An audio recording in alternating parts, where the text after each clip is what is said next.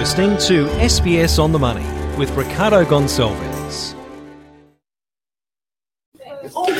Coming up, Australian wine players react to developments in China. The Australian share market hits a one year low and a warning on oil prices reaching 100 US your daily 10 minute business and finance news wrap for this Monday, the 23rd of October 2023. Later on Market Day, we'll speak with Kyle Rodda from capital.com.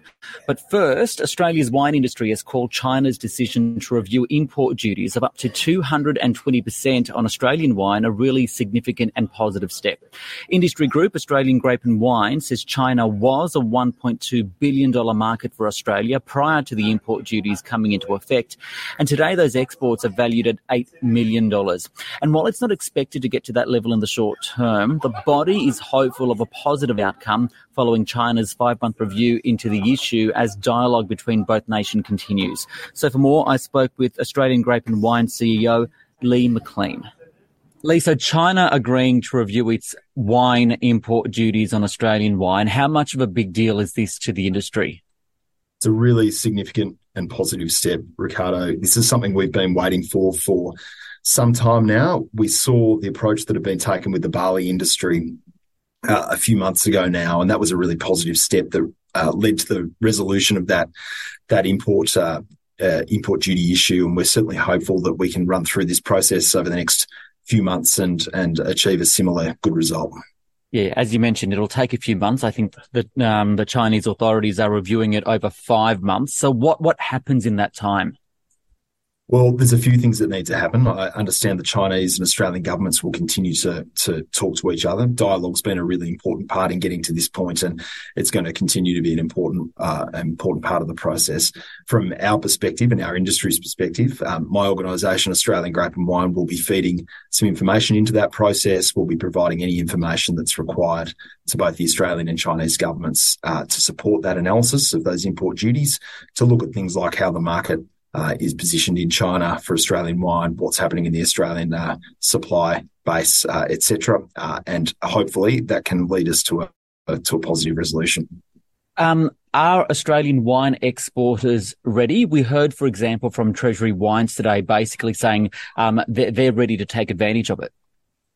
Yeah, look, I think many winemakers will be ready, although it will take some time to to get it sorted out. So, particularly for those uh, exporters who are exporting premium wines, high value wines, for many of those businesses, they will have found markets elsewhere around the world in in some way or another. So it will take some time to um, to uh, get the sourcing right, get the supply chains right, and indeed re- re-establish those relationships with customers as well in China. But what I do know is, and I was I was in China uh, a couple of weeks ago talking to the Chinese wine industry. We know there is still a strong sort of affinity for Australian wines, particularly those red wines that Chinese consumers enjoyed, uh, and hopefully uh, we can see a return to to a, a reasonable level of trade in the uh, the short term. That's a good point that you said about um, Australian exporters finding different markets in the meantime. And we've often been um, hearing stories of how businesses need to diversify and find different different markets, right? So just how important a market is China for Australian wine, uh, wine exporters then? Yeah. So in terms of market diversification effort, um, we've been working really hard on that over a couple of years now, but it has been difficult. So there's certain businesses who perhaps have a, a very high value product or a luxury wine offering they have been more successful than some of the other businesses around the country uh, in terms of being able to find new markets. They have a much scarcer, high value product to work with, uh, whereas others have not been able to diversify quite so easily. So this uh, potential reopening of China, and we've got to go through this process uh, before we we see an outcome. But this potential reopening of China will pre- present opportunities for businesses uh, if they're looking to get back into the market. To put it in to perspective, I mean, China was a $1.2 billion market for Australia prior to these import duties coming into effect. Uh, and today, those exports are valued at about $8 million. So that's a 98 or 99% reduction in uh, the export value. So it is a significant market. We're probably not going to get back to a $1.2 billion figure in the short to medium term. Uh, the market's changed in China a little bit, but uh, it's still going to be a very significant opportunity for us if we can get to that point. Um, is there a, a, real risk that this review could fall over? Look, I, I think there is always uh, a risk of that happening. Although, having said that, we are optimistic, and we've been optimistic throughout the entire process to date. Uh, through the World Trade Organization uh, process as well, we believe that we had a very strong case uh, as uh, as an Australian industry. Um, I think the key thing for us is that we need to be very uh, collaborative, uh, very engaged with the process. We, will provide any assistance that we can to to support that outcome, and we know that the team at the Department of Foreign Affairs and Trade, uh, in particular, has been doing an, an, enormous amount of work in trying to drive the drive the right outcome for our industry as well. And finally, what do you think this will mean for um, China Australia trade more broadly? Well, look, I think it's another positive sign. We've seen uh, a, a, really strong uptick in the political engagement between our two countries over the last 12 months or so, which has been great. Uh, that's flowed down to the officials level. And as I mentioned earlier, uh, industry is starting to, to re-engage with customers and at the industry to industry level as well. So I think it's really good from a wine perspective. Uh, hopefully it, it, uh, it, means good things for other commodities that have been impacted by similar trade impediments over recent, recent years. Uh, and that's going to have only positive flow on effects for regional communities right across Australia. And ultimately that's, that's a really important thing. Lee McLean there from Australian Grape and Wine. Now, Market Day on the SBS On the Money podcast. The Australian share market fell today. The S&P ASX 200 down 0.8% to a one-year low. For more, I spoke with Kyle Rodda, a market analyst at Capital.com. Well, I think it's the shock of what's happening in the Middle East and the uncertainties that sort of exist around, well, what's going to happen effectively if and when we do see a ground incursion by Israel into the Gaza Strip. There's also the factor of higher global interest rates, which of course has been a very, very big story for a while. But over the course of last week, we did see basically the entire US Treasury yield curve above 5%, which of course is a, a really, really poor environment for equities to, to, to, be in. So, I mean, I think in the short term, the volatility is certainly being uh, driven by this geopolitical risk, but the macro backdrop isn't favorable either with, with rates where they are. So, I mean, you mentioned a couple there. Does one of those issues impact sentiment more than others at the moment?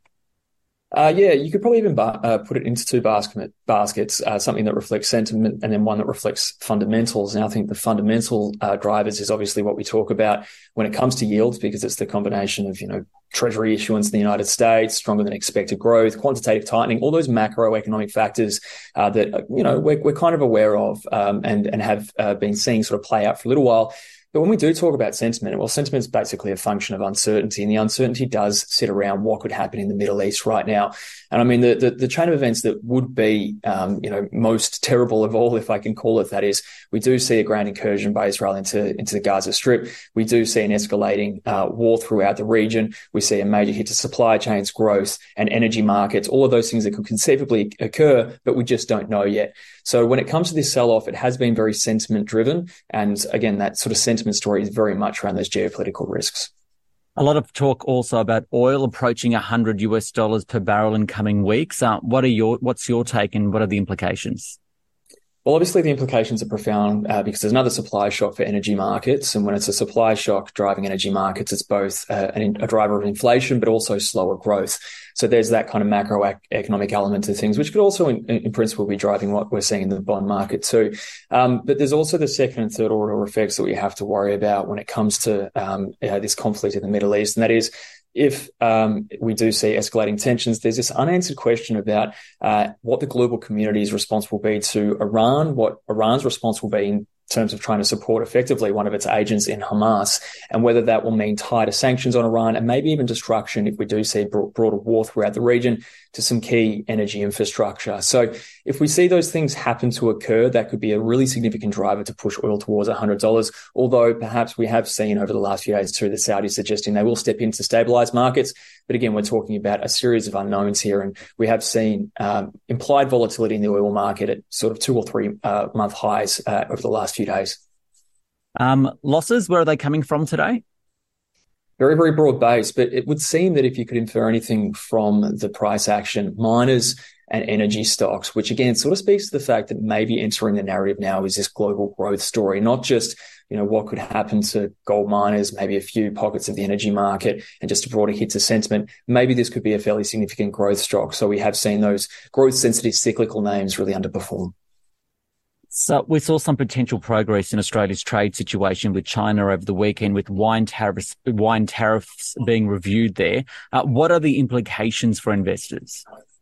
Well, I think this extends a, story that has evolved reasonably positively over the last 12 months. And, you know, it's probably a function of a changing rhetoric in, in global politics, uh, especially um, when there was a change in the White House a couple of years ago and there's less bellicosity when it came to sort of talking about trade and, and the political economy around that. Uh, but also we have seen a bit of a pivot in terms of the current government in the way that it likes to approach China in, in, in its relations, especially as it applies to trade and other things as well. So we've seen the removal of, of um, um, uh, sanctions on, on coal, other agri- uh, agricultural products. Now it looks like uh, wine obviously is going to be something that's going going to see some of those uh, trade barriers removed. Not a big move for, say, Treasury wine estates off the back of this. It was 1% higher, albeit on a really uh, negative day. But it does suggest that some of those tensions that built up for a few years there between China and Australia amidst that sort of broader environment when, you know, trade wars were a big theme are starting to thaw a little bit. And again, that's good for the Australian business community. Finally, where do you see the opportunities for investors at the moment? Well, this one's an interesting one because I think it's a great opportunity to step back to, to ask what you obviously uh, your, your, goals are, and you know, there's not necessarily the answer has to be in in, in equities or getting allocation to equities. That the, the, big part of this story is that you know yields in relatively safe assets, maybe cash, uh, maybe slightly up the risk curve, but still relatively safe, are delivering you an income of three, four, five, five plus percent. So if you're an income investor, you know, maybe you don't have to worry too much about being in equities right now because you can get that income elsewhere. Otherwise, if you do have sort of a slightly higher risk appetite and there's those sort of growth names that you are looking for that are getting beaten up because of nothing to do necessarily with kind of uh, fundamentals, but because of sentiment, maybe, maybe changes to risk free rates, so interest rates, it's a time to sort of, you know, maybe create a little bit of a shopping list and a, and a, a sort of list of names of companies that you think are at uh, well fairer value or where fair, fair value might be um, be for those companies to pick them up eventually. But it's of course always dependent on your individual circumstances. Income investors should be pretty happy with cash at five percent. But again, uh, now with all this kind of uh, volatility in the market, it's never a bad time to create a bit of a shopping list and see if you can pick something up on the cheap. Kyle Rodda there from Capital.com. This SBS On the Money podcast is provided for informational purposes only. The content on this podcast should not be understood as constituting advice or a recommendation.